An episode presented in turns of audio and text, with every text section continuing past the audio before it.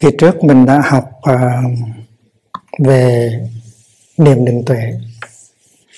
Niệm định tuệ là ba cái tâm sở gọi là biệt cảnh.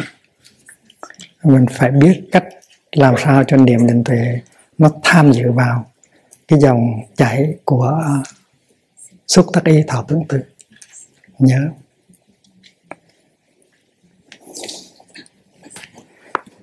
Cái tâm sở biệt cảnh đầu là dục.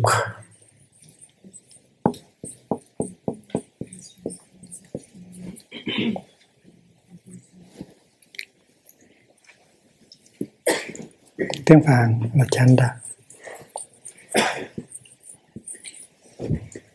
dục thắng giải. Thắng giải là cái thứ hai.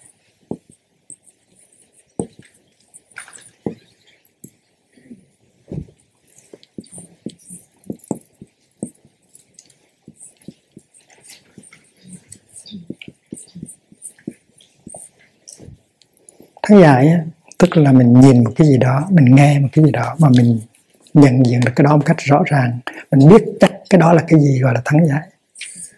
Không còn nghi ngờ gì nữa hết. Mình chắc đó, cái đó là cái đó rồi gọi là thắng giải.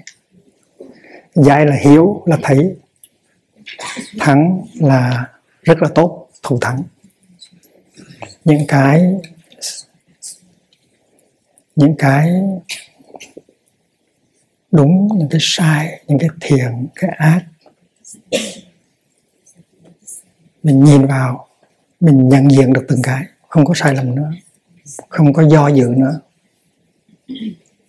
thì gọi là thắng giải khi mà mình có một cái tri giác về một cái mặt gì và mình có cái ý, cái ý, ý, ý tưởng là mình cái tri giác đó nó đúng nó không có sai lầm được, thì cái đó gọi là thắng giải. Không có sai được. Có thể dịch là comprehend. Còn dục ở đây là muốn.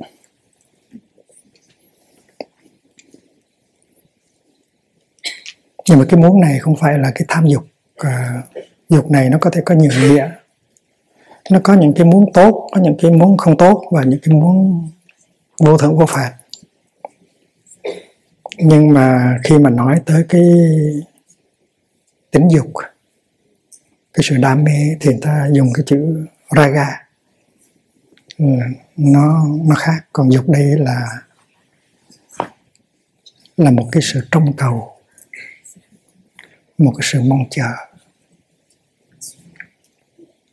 Mình mong cầu không cái gì nó tới để cho cuộc đời của mình nó vui lên chút, chút xíu. Nếu không thì nó chán lắm. Cho nên mình mà hay đi sách email.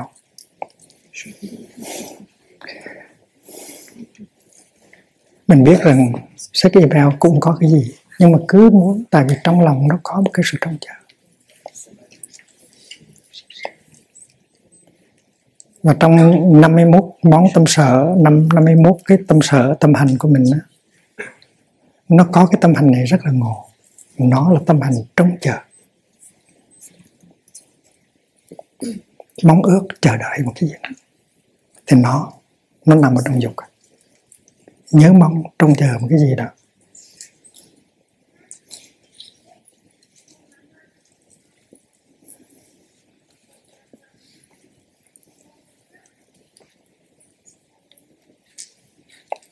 Có một tâm hành nữa gọi là tâm hành trống trải.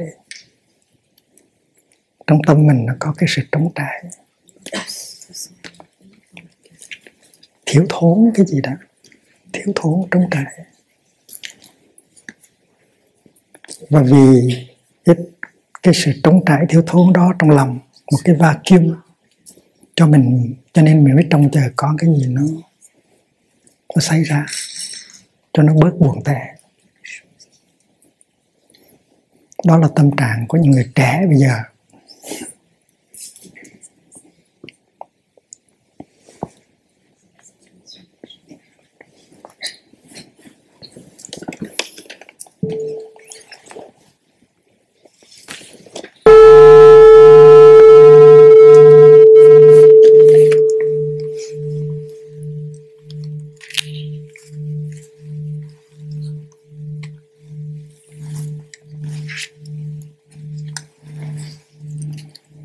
Đây là tập tiểu thuyết của Phan Thị Văn Anh khi người ta trẻ.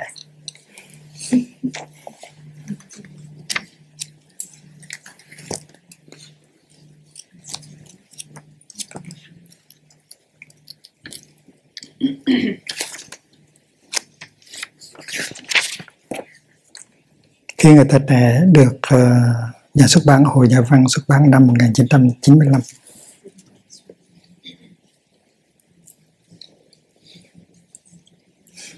và có người tặng thầy cuốn này năm 95 tháng 7 cái tên là T.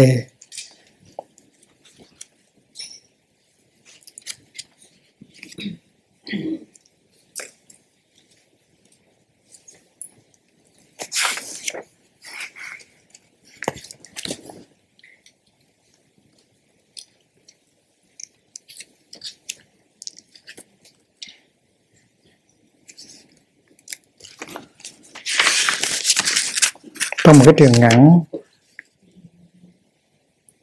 để tên, để có nhân đề là hồng ngủ hồng ngủ tức là những bông hồng nó đang ngủ.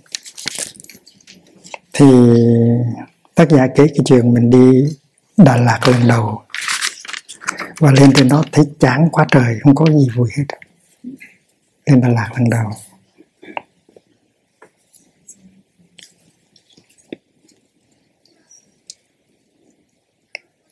Buồn bã.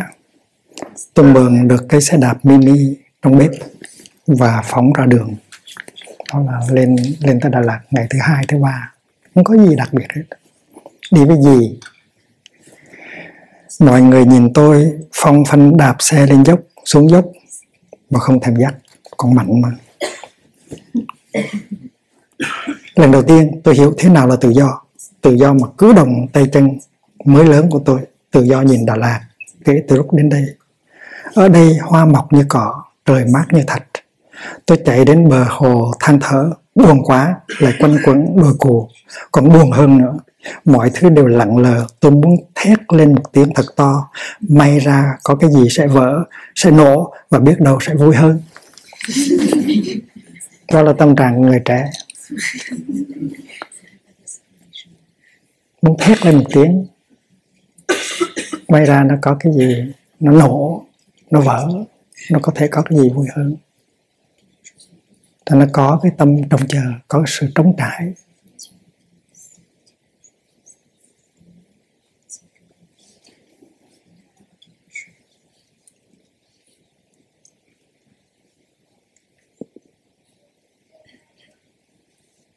Thực ra nếu nếu mình quán chiếu cho sâu sắc thì mình thấy rằng là người nào trong chúng ta cũng có những cái nhu yếu căn bản. Trong đó có hai cái rất là rất là sâu tức là nhu yếu hiểu và thương. Làm sao để hiểu? Làm sao để thương? Trước hết đó, là sự sống là một cái gì hết sức là bí ẩn màu nhiệm. Mình muốn hiểu. Mình biết, mình muốn biết tại sao. Tại sao có cái sự sống đó ở trong mình và xung quanh mình? Đặt câu hỏi. Và có, mình có cái khao khát muốn hiểu. Và cái khao khát đó rất là sâu. Các nhà khoa học, các nhà triết học cũng đi tìm hiểu và mình cũng muốn tìm hiểu cuộc đời. Mình muốn biết mình là ai. Người đi tu cũng vậy. Người đi tu cũng muốn tìm tìm hiểu mình là ai. Và mỗi người tìm một cách khác. Có người dùng toán học, có người dùng khoa học, có người dùng triết học, có người dùng đạo học, có người dùng hơi thở và trí quản thì tất cả là đều đều mong ước con cái là hiểu hiểu được hiểu được và được hiểu. Tại vì chính mình cũng không biết về mình, cũng hiểu mình là ai, không biết mình là ai. Thì có ai biết mình là ai đâu. Cho nên nó có cái sự bơ vơ, có sự thiếu thốn. Cho nên nhu cầu nhu cầu hiểu là một nhu cầu cầu rất là sâu. Và có cái nhu cầu thương nữa. Mình sanh ra là để được thương yêu để thương yêu và để được thương yêu. Đó là một nhu cầu rất là rất là tự nhiên. Và vì vậy cho nên luôn luôn đi tìm một đối tượng để thương yêu. Luôn luôn à, mình trở thành đối tượng thương yêu của một người khác. Đó là hai cái nhu, nhu cầu rất là sâu.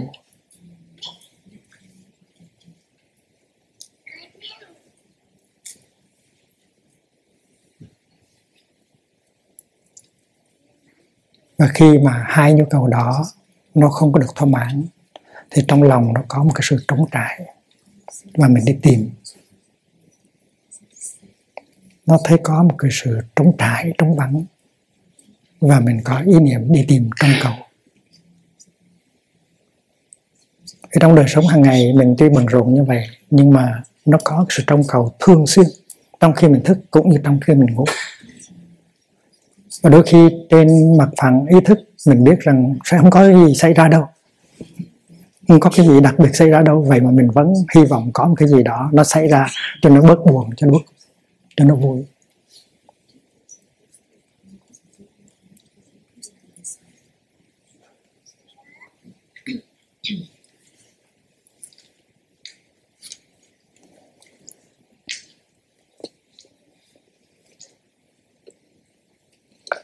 Ờ, hôm nay mình à, mình đọc một cái truyện ngắn của Phan Thị Văn Anh nói về Tết.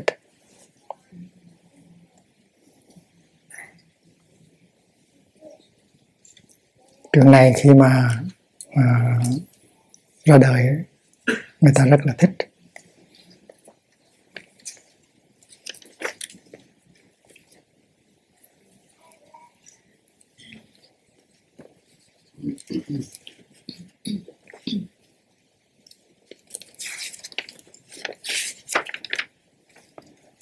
Cái truyện ngắn này, tên có cái nhan đề là 10 ngày, tức là từ 26 Tết cho tới mùng 5 Tết. Tại những cái cái gì nó xảy ra từ 26 Tết cho đến mùng mùng 5 Tết. Thì cái nhân vật ở trong cái truyện này tên là An, Thanh An. Cô ta có người yêu. Và người yêu của cô ta nói, Tết này anh không có ở thành phố được, anh phải về quê anh sẽ vắng mặt. 10 ngày. Thì cô ta nói, nếu anh vắng mặt 10 ngày làm sao em sống được?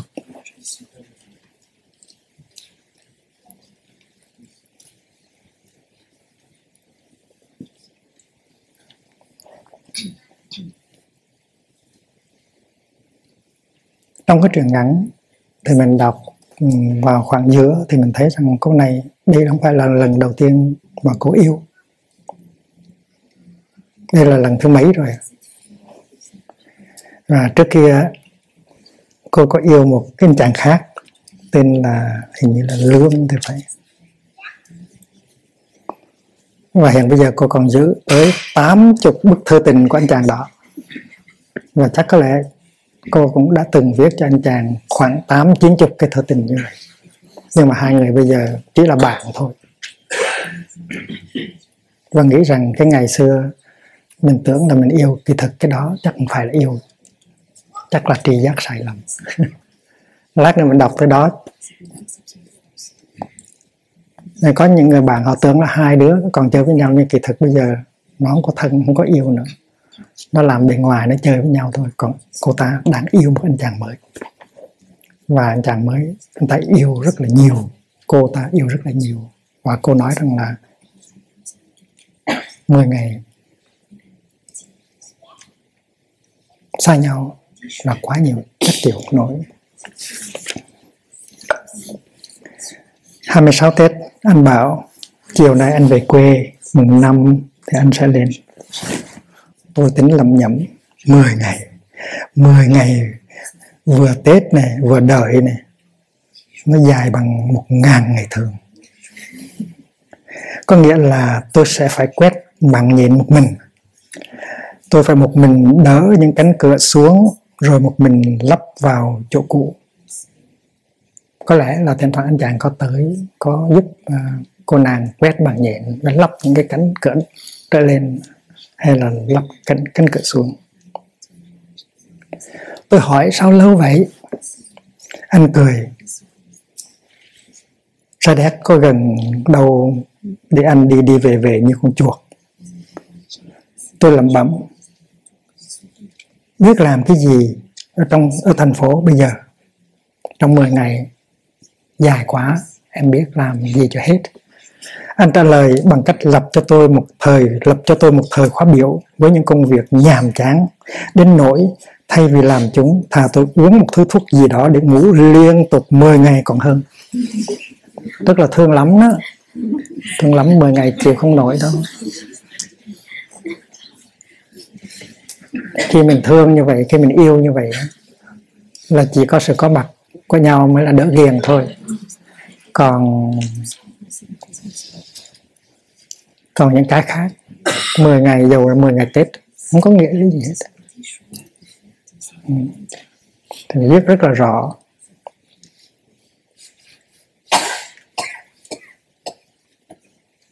Thì anh ta để cho cô để giúp cho cô đỡ buồn. Thành nói em có thể làm cái này làm cái này làm cái này. Mà cô ta chẳng thấy hấp dẫn gì hết. Cô ta nói thôi thà rằng có thuốc ngủ để uống 10 10 ngày đêm rồi thức dậy cho đến ngày mùng năm. Còn những cái khác không có đáng đáng để gì rồi anh dặn nhớ viết thư.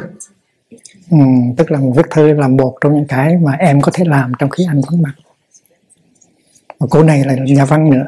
Thành ra cô chịu tôi gật đầu. Đây là sở thích của tôi. Đó là ngày 26 Tết. Anh ta đi rồi. Bây giờ ngày 27 Tết. Tôi bước vào bưu điện thành phố để bỏ lá thư đầu tiên cho anh. Ừ.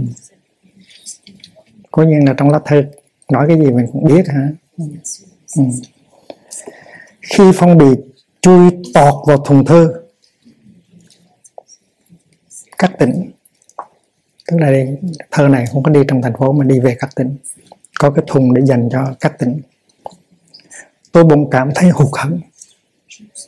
Bỏ lá thư lọt vào rồi, cảm thấy hụt hẫng. Tại sao? Những giờ trước, khi cắm cúi trên tờ giấy cắt góc cẩn thận, những phút trước khi bước tự tin trên những bậc tam cấp bưu điện tôi hoàn toàn nghĩ rằng anh đọc thư tôi. Nhưng mà đến khi bỏ cái lá thư vào trong thùng rồi tự nhiên sinh ra nghĩ là mình bỏ như vậy cũng như là bỏ vào khoảng không có thể anh không đọc. Mà cái đó là khổ rồi. Mà cái đó là, là một cái nỗi khổ lớn rồi. Lúc này nhìn quanh tôi thấy sao mà lo lắng cho cái thư bé nhỏ của tôi. Lo là anh anh sẽ không có đọc mọi người tất bật gọi điện. Bôi hồ dán tem hàng trăm ngàn người như tôi đang xem ra, nhưng xem ra họ đều bình tĩnh hơn tôi. Làm xong việc gửi thơ là hành lạnh đùng bước ra ngoài trời nắng như rang. Ngước mắt nhìn nhà thờ đức bà bên kia đường, như là thói quen của tất cả mọi người rồi đi. Còn tôi, sau vài phút thẫn thờ, tôi ngừng liệu nhìn quanh, rồi cũng chuồn thẳng. Ngày 27 là ngày gửi cái thơ đầu cho anh ngày 28 Tết khách khứa nhà tôi đến chủ yếu vào những ngày trước Tết. Họ hỏi cháu đâu? Ừ, cháu đâu? Mẹ tôi tự hào chỉ tay không định hướng nó đi làm kiểu nó đi làm hành bên nhà bạn Như kiểu Như hành đó. tôi thích mọi thứ không phải nhà mình ăn cơm nhà khác, ngủ ở nhà khác, trèo lên một cây ổi nhà khác, để vặt quả, đều thích hơn làm tại nhà mình, thích hơn, tại vì nó lạ và tôi chỉ cần lạ thôi. Vì vậy cho nên mấy thầy sống thường, tuy là làng có nhiều chỗ, cắm trại rất là đẹp, nhưng mà cũng cũng không có muốn lên tận núi Pyrenees để thuê một chỗ cho nó lạ.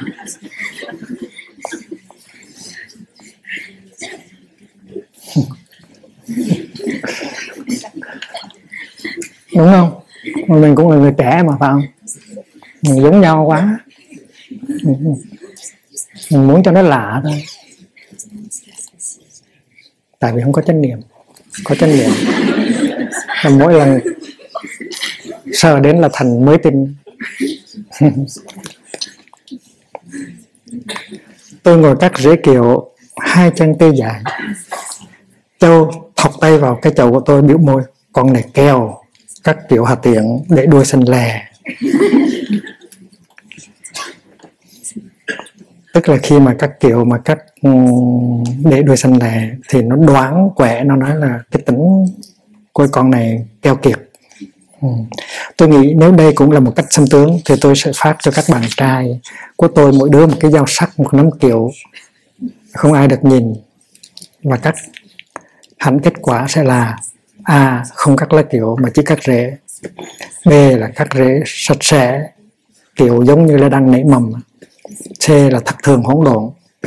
Và anh, tôi nghĩ nắm kiểu sau khi đã lọt vào tay anh đành phải vứt đi về cắt phạm cả đến thân kiểu.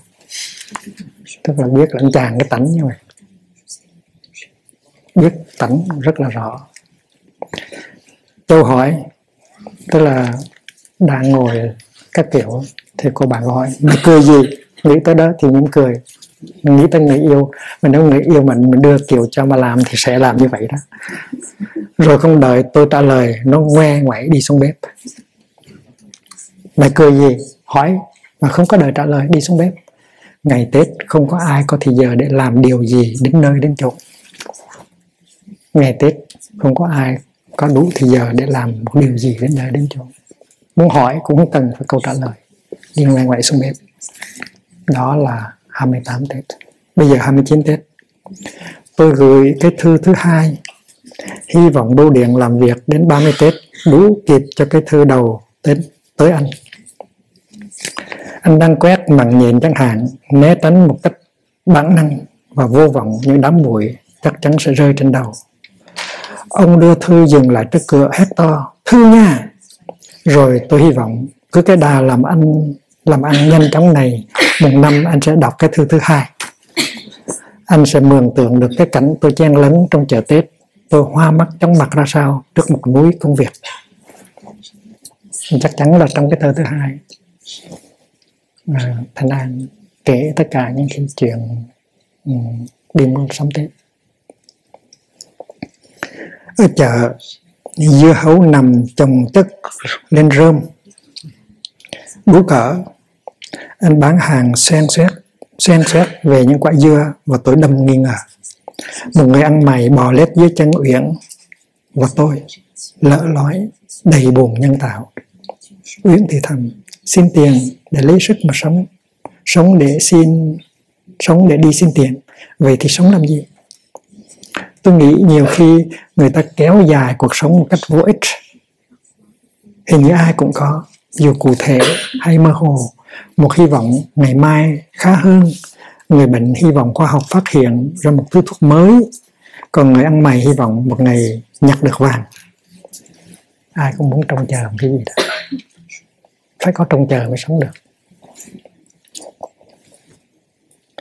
Trông chờ, tôi gần như tựa vào uyển mà bước đông quá. Ở cửa, mẹ tôi bảo mẹ đã đặt bánh trưng cho con đỡ mệt. Tôi cười, đỡ mệt thật, nhưng cái tết đã mất đi một nửa. Nhưng cái bánh của lăng liệu đã con người mang đến tận nhà tôi sẽ không rửa lá, đãi đầu. Và cùng anh chị thức đêm ngoài vườn, canh nồi bánh như xưa nữa, lúc cha đang còn sống.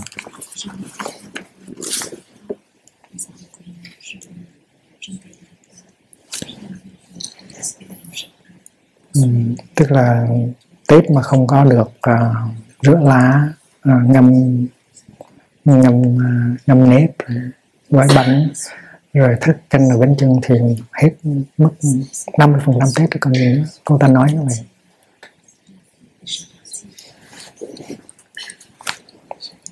Còn ở đây thì nghe nói ở Sơn Hà các thầy thức cái ba giờ khuya rồi các vị à, thân hữu mà chưa bao giờ thấy ừ, đám con trai mà chơi với nhau vui như vậy. Ba mươi Tết. Tôi dồn lá vào một góc vườn và đốt. Xong đứng hít thở mùi khói vườn. Trước sân mai đã nở vàng. Con mèo đúng đỉnh ra chọn một khoảng đất sạch sẽ đầy ánh nắng lăn lộn vài vòng rồi nằm ngửa ra bất động, đầu ngoẹo qua một bên, trông hơi giống một anh đồng tinh. Tôi nghĩ con mèo nó hạnh phúc hơn tôi. Nó không phải chờ đợi điều gì. Còn tôi tôi chờ đợi thứ ăn sau đến giờ này vẫn chưa có? Ừ. bây giờ phải phân biệt với con mèo á nó yêu gì cho khổ. Bây giờ phân biệt con mèo con mèo nó hạnh phúc, nó khỏi chờ đợi mình gửi tới hai, ba cái thơ rồi chưa có cái thơ nào trả lời hết. Còn tôi tôi đợi thơ anh sau đến giờ này vẫn chưa tới. Châu tạc qua vài phút và dặn, tối xong việc, tao và mày đi một vòng về rồi đón giao thừa. Đi một vòng Sài Gòn về đón giao thừa. Đi một vòng Sài Gòn, vừa đi vừa nghĩ một năm qua mình được gì, mất gì, tôi cũng thích cái trò này. 7 giờ tối 7 giờ tối đã đến 30 Tết đó. tôi thấy mẹ Châu còn ngồi may đồ. Nhà vắng hoe, vì sạch sẽ, gọn gàng, nên trông càng vắng. Đi chơi hết rồi, Châu cũng đi gội đầu rồi, chắc là sắp về. Châu là con gái của bà. Thế mẹ Châu còn ngồi may đồ Nhà vắng hoe. Đi chơi hết rồi, Châu cũng đi gội đầu rồi chắc sắp về, Cô bảo. Rồi đưa tôi hộp mứt, Ngồi đợi nó một chút. Tôi mở nắp hộp, Tự nhiên thấy ngán ngẩm. Như thế mấy ngày nay mình đã phải ăn những thứ này thay cơm.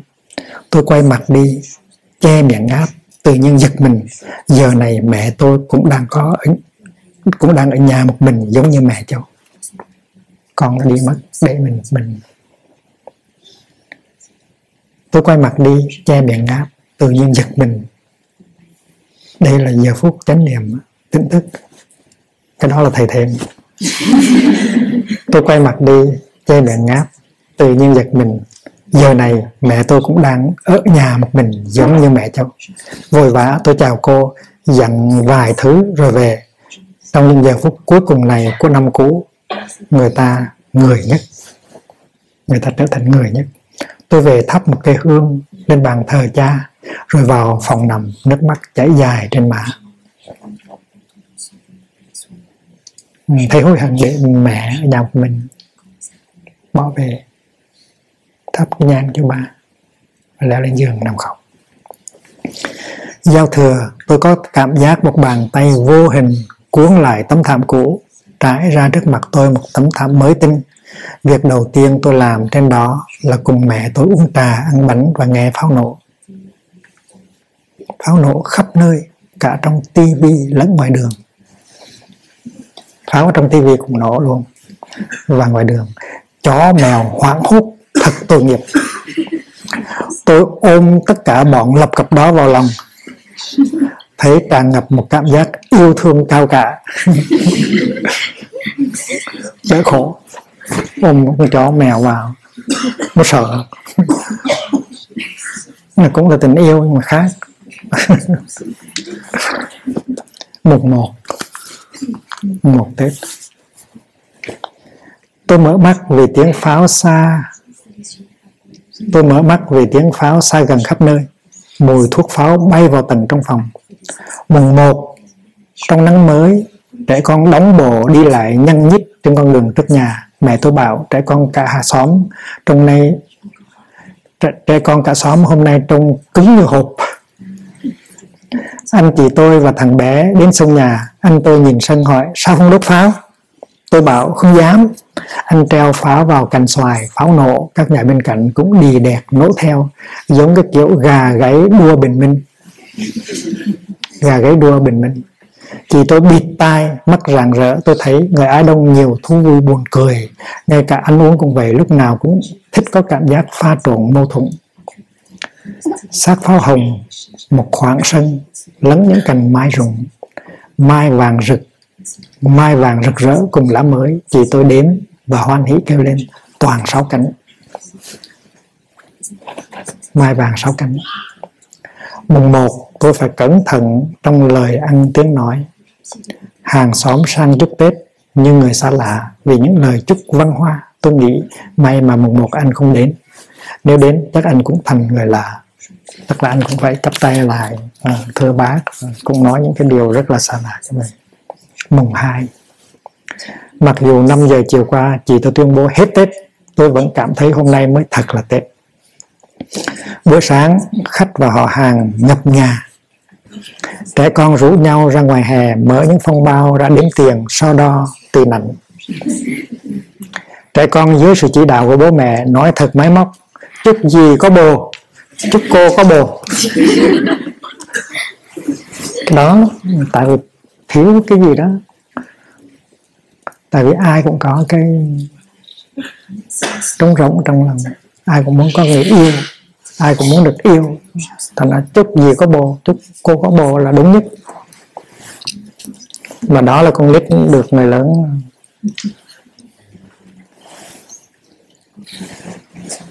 Chỉ đạo tôi cười.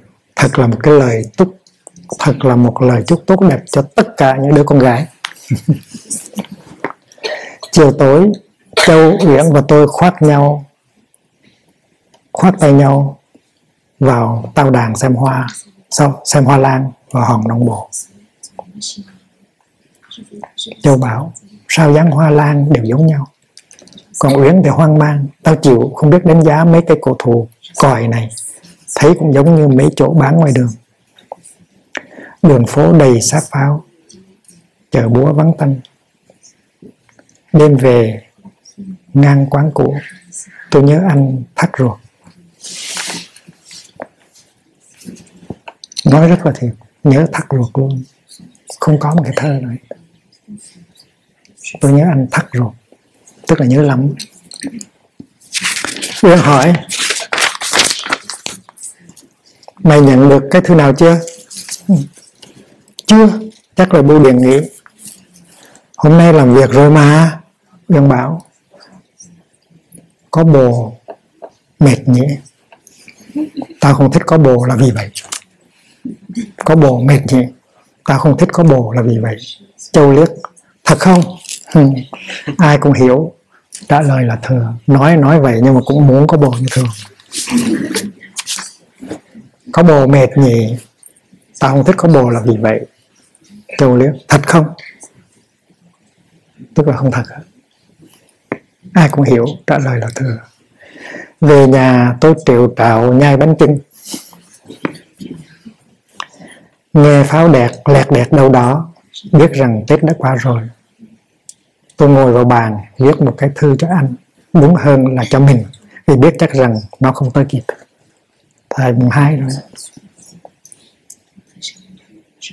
Viết một lá thơ và nghĩ rằng viết cho mình chứ phải viết cho cho người yêu. Tại vì đi bỏ đâu có kịp tết mà.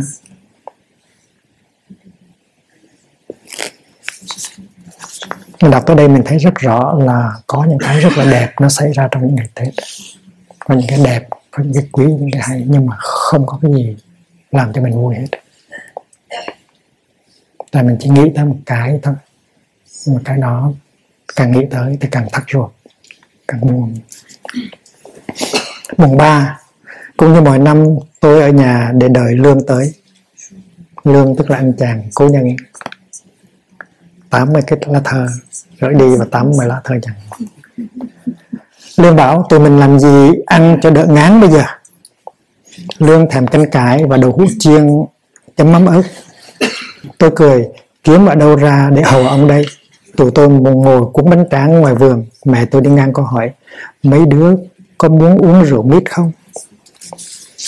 Lương hỏi, An còn giữ thư từ chứ? Còn khoảng 80 cái. Có lẽ tôi cũng viết cho lương khoảng chừng ấy thư có lẽ có thể hơn nữa. Không hiểu vì lẽ gì và bằng cách nào tụi tôi đã hạ bậc tình cảm xuống chỉ còn là bè bạn. Và sự chuyển cấp thoải mái thoải mái này chứng tỏ cái mà chúng tôi gọi là yêu xưa kia chỉ là ngộ nhận. Ừ, tôi đọc lại cái câu đó không hiểu vì lẽ gì và bằng cách nào tụi tôi đã hạ bậc tình cảm xuống, chỉ còn là bài bản. Và sự chuyển cấp thoải mái này chứng tỏ cái mà chúng tôi ngỡ là yêu xưa kia chỉ là một điều ngộ nhận, không phải là yêu thiệt. Rồi hai đứa đi thăm bạn bè cũ, đi với lương. Nhà nào cũng giống nhau ở bữa ăn thịt kho dưa hành khổ quá. ghen.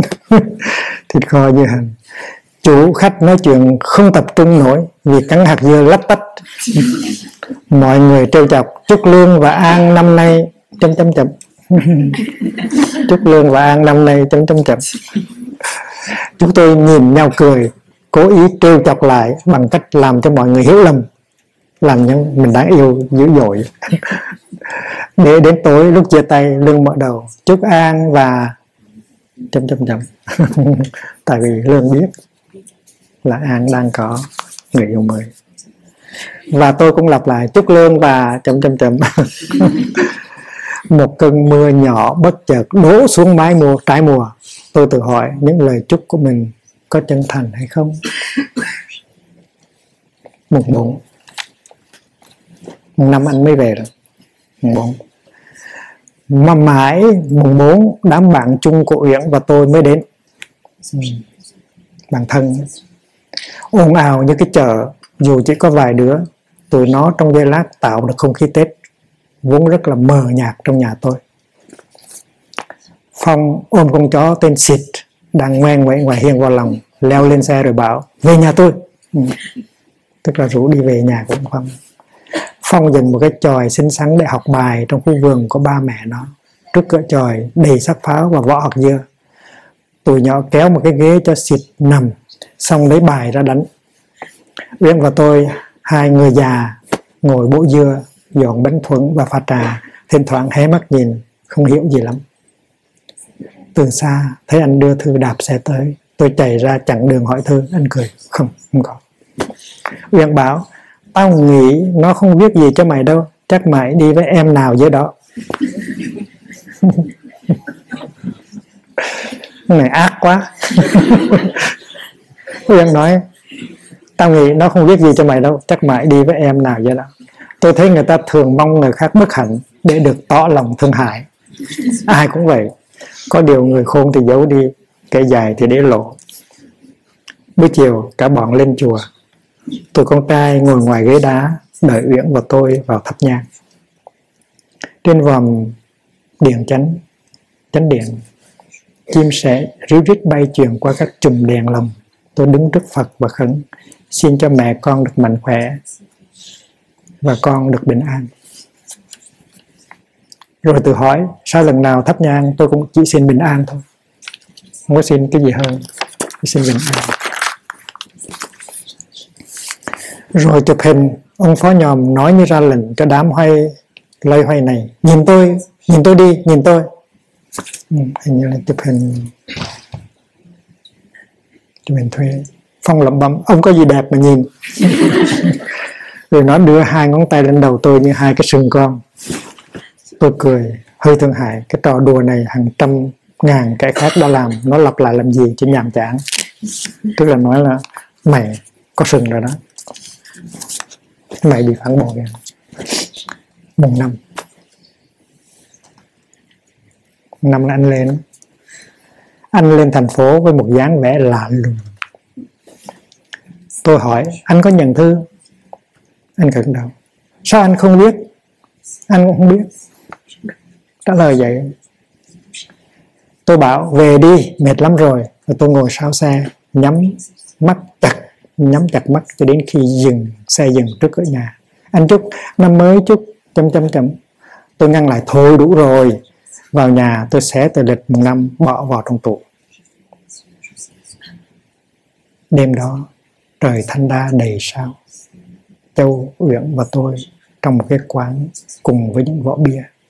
Tôi bảo, mượn cho tao chiếc ghế bố bên bờ sông. Tôi nằm nhìn lục bình trôi cùng gió lạnh.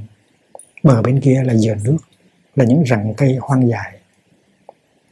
Trong trạng thái lơ mơ, tôi nhớ lại 10 ngày chờ đợi đã qua. Châu uyển nắm lấy vai và lau mắt cho tôi. Thôi an. Cảm động, tôi mỉm cười, nghe trên sông, róc rách một chiếc thuyền chào đêm. Hết hết chuyện.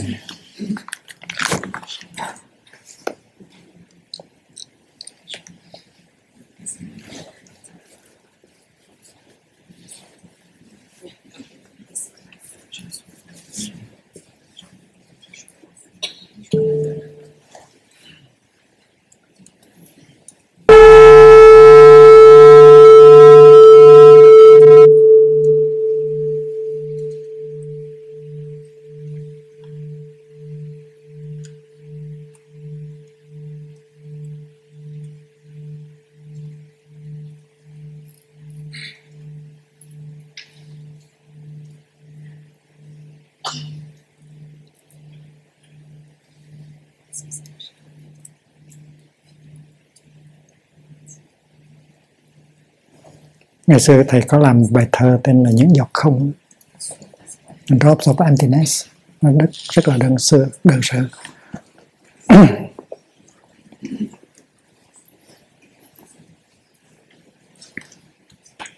Mát lòng nhờ những giọt không.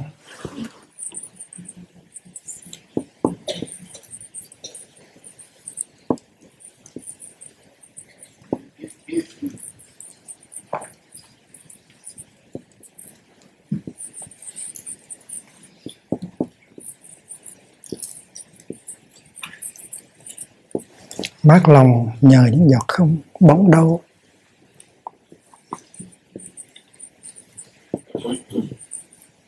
Thuyền đã sang sông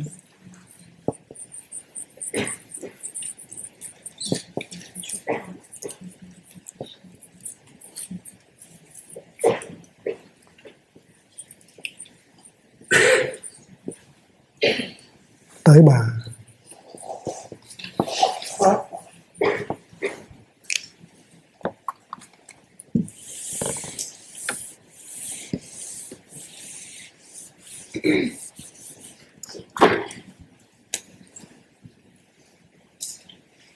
cát mềm. Bãi vắng.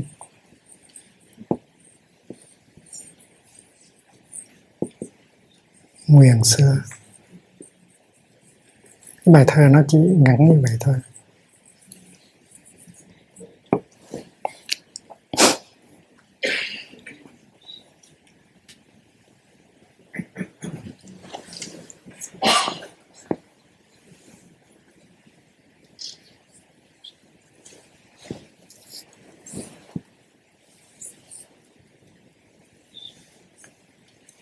Nguyện xưa tức là cái lời nguyện lời thề.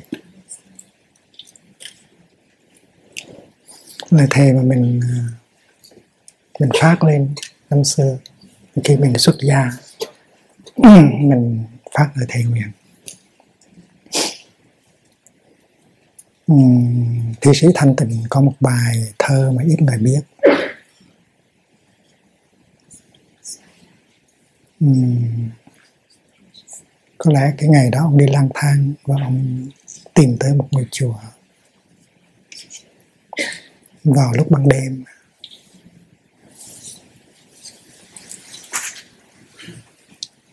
Và thay vì đi vào trong phòng khách để xin gặp và thầy trụ trì, thì anh ta đi lên thẳng chánh điện.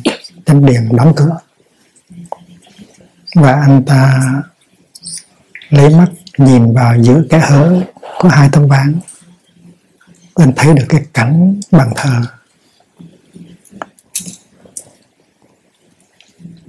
Thì ở trên bàn trên bàn thờ thì chỉ có một cái ngọn đèn dầu thôi. Hồi đó là chưa có điện ngôi chùa như là chùa Từ Hiếu, là chùa Từ Đàm, là chùa Thường Tông.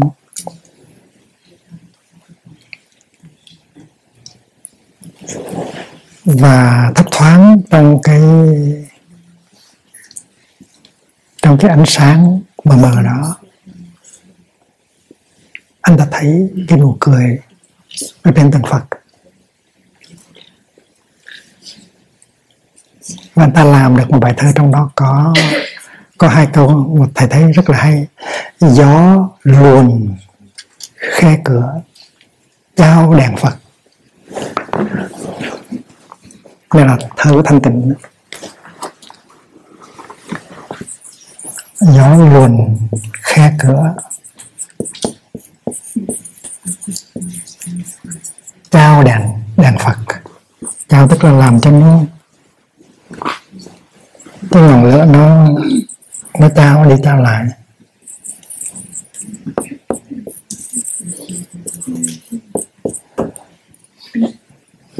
Trao tức là làm cho nó lung linh. Lung linh, flickering, gió luồn khe cửa trao đèn phật.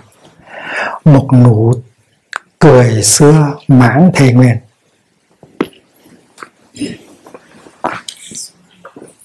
Một nụ cười xưa.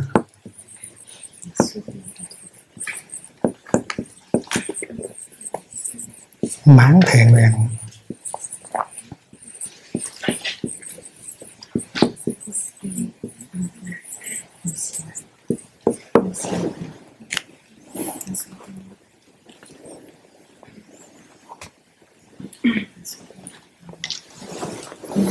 thầy nhớ được mấy câu những câu trước là có Phật đây rồi, tôi tới đây. Van xin nước tình gọi đêm say.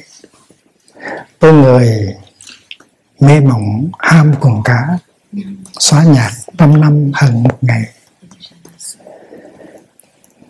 Cứ Phật đây rồi, tôi thấy tôi mơ trời cao cả lưỡng xa xôi. Chuông chùa ngân rã mười phương mộng. Khe biết chích khe biết nghe kinh cả hàng mồi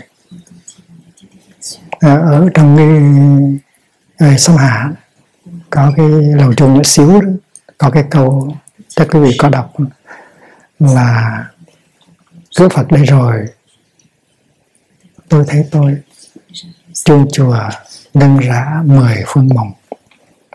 Là hai câu hai câu đó nó nằm ở trong cái bài bài thơ đó. Mắt à gió luồng khe cửa trao đèn phật, một nụ người cười xưa máng thề nguyện.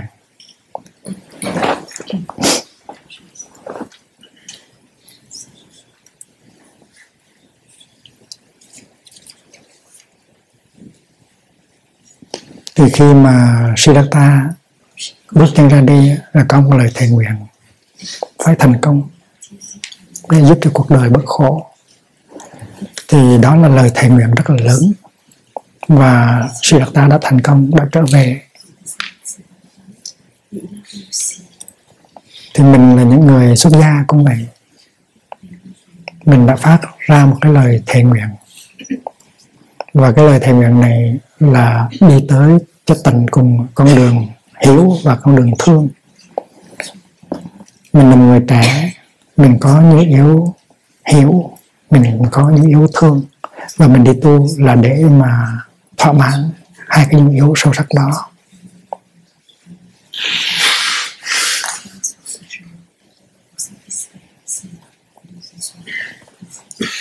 Và bao giờ thì nó được thỏa mãn?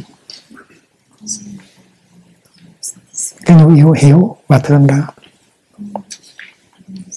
tại vì cái hiểu cũng vô lượng mà cái thương cũng vô lượng. Trong đạo buộc á, tình thương là một cái gì không có biên giới. Cho nên mới có cái danh từ là tứ vô lượng tâm, bốn tâm vô lượng, tình thương không có biên giới. Cái từ, cái bi, cái hỷ cái xa không biết bao giờ cho nó đủ. Và là vô lượng thương yêu vô lượng vô lượng tâm. Mà nếu cái thứ yêu nó không có ranh giới, thì cái hiểu cũng không có ranh giới. Tại cái thương nó được làm bằng cái hiểu, là cái hiểu nó được làm được làm bằng cái thương. Cho nên cái tâm mà đi tìm hiểu biết, gọi là bồ đề tâm. Bồ đề là hiểu biết, là giác ngộ là bodhicitta tâm bồ đề the mind of enlightenment. Và làng mai có khi mình dịch là the mind of love. Tại vì hiểu biết cũng là thương yêu. Càng hiểu biết thì càng thương. Càng thương thì càng hiểu. Hai cái đó nó đi đôi với nhau, nó nương với nhau. Cho nên cái bodhicitta là bồ đề tâm đó. có khi mình dịch là the mind of enlightenment có khi mình dịch là the mind of love hai cái, nó đi chung với nhau. Và khi mình xuất gia, tức là mình nuôi dưỡng cái tâm đó, cái trái tâm thương yêu, cái tâm hiểu biết, và cái học hỏi, sự tu tập của mình hàng ngày là để thỏa mãn cái hiểu và cái thương của mình. Thì người, ở đời họ cũng đi đi tìm đi tìm, và mình ở trong đạo mình cũng đi tìm. Và thầy có thể nói với các thầy các sư cô và các vị phật tử cư sĩ là cái nếp sống tu học cái học cái sự thực tập của mình có thể giúp cho mình um, thỏa mãn được cái nhu yếu sâu sắc của hiểu và thương mỗi cái hơi thở mà mình thở vào hay là mỗi bước chân mà mình bước xuống nó có thể đầy tràn thương yêu, nó có thể đầy tràn hiểu biết, và nó làm cho mình thỏa mãn một cách kỳ lạ. Mình không có đi, cần đi tìm ở đâu. Chính thầy trò mình có thể làm được. Trong ngày hôm nay, bước một bước, tôi chạm vào vô sinh. Bước một bước thứ hai, tôi hoàn toàn thỏa mãn tôi không có đi kiếm gì nữa. This is it. Breathing in, I touch the mystery of interbeing breathing out, I I experience fulfillment, total satisfaction. Thành cái sự thỏa mãn đó, cái sự mãn nguyện đó, mãn ý đó tất cả chúng ta đều có thể tìm được trong mỗi bước chân mà khi mà thầy đi thiền hành chậm ở trong à, thiền đường à, tỉnh ở trên sông thường thì có nhiều khi thầy bước chân trái thầy nói là tiếp xúc với màu nhiệm của sự sống. Và khi mà thầy bước bằng chân phải thì thầy thấy có sự mãn nguyện có sự mãn ý. Không có muốn tìm tòi gì nữa. Nó có một cái nó có một cái mãn nguyện mãn ý. Bởi vì vậy cho nên cho nên trong các tâm hành đó, mình phải liệt kê những tâm hành đó vào. Nó có cái tâm hành đúng trải nó có cái tâm hành chờ đợi nó có cái tâm hành mãn nguyện mãn ý uh, fulfillment. Plenitude, plenitude. Mà cái đó có thể có được với sự thực tập của mình. Sự thực tập đã về đã tới, làm cho mình tiếp xúc được với vô sinh, làm cho mình tiếp xúc được với những cái nhiệm màu của sự sống trong giây phút hiện tại. Thì cái hạnh phúc nó có liền, và nó rất là nuôi dưỡng, nó rất là trị liệu. Từ ngày nào thầy cũng thở được những cái hơi như vậy. Ngày nào thầy cũng đi được những bước chân như vậy nó rất là nuôi dưỡng nó rất là trị liệu. Và thầy chắc chắn rằng các con của thầy nếu muốn thì cũng sẽ có sẽ làm được như vậy. Mỗi bước chân mỗi hơi thở có thể tiếp xúc được với những màu nhiệm của sự sống trong giây phút hiện tại. Đừng có để cho nó đi ngang qua một cách uh, vô ý thức như là tác giả của cái trường ảnh vừa rồi. Biết bao nhiêu màu nhiệm xảy ra trong 10 ngày Tết, nhưng mà không có cái gì làm cho người đó được vui, được hạnh phúc hết. Người đó cũng đi tìm hiểu và đi tìm thương như chúng ta.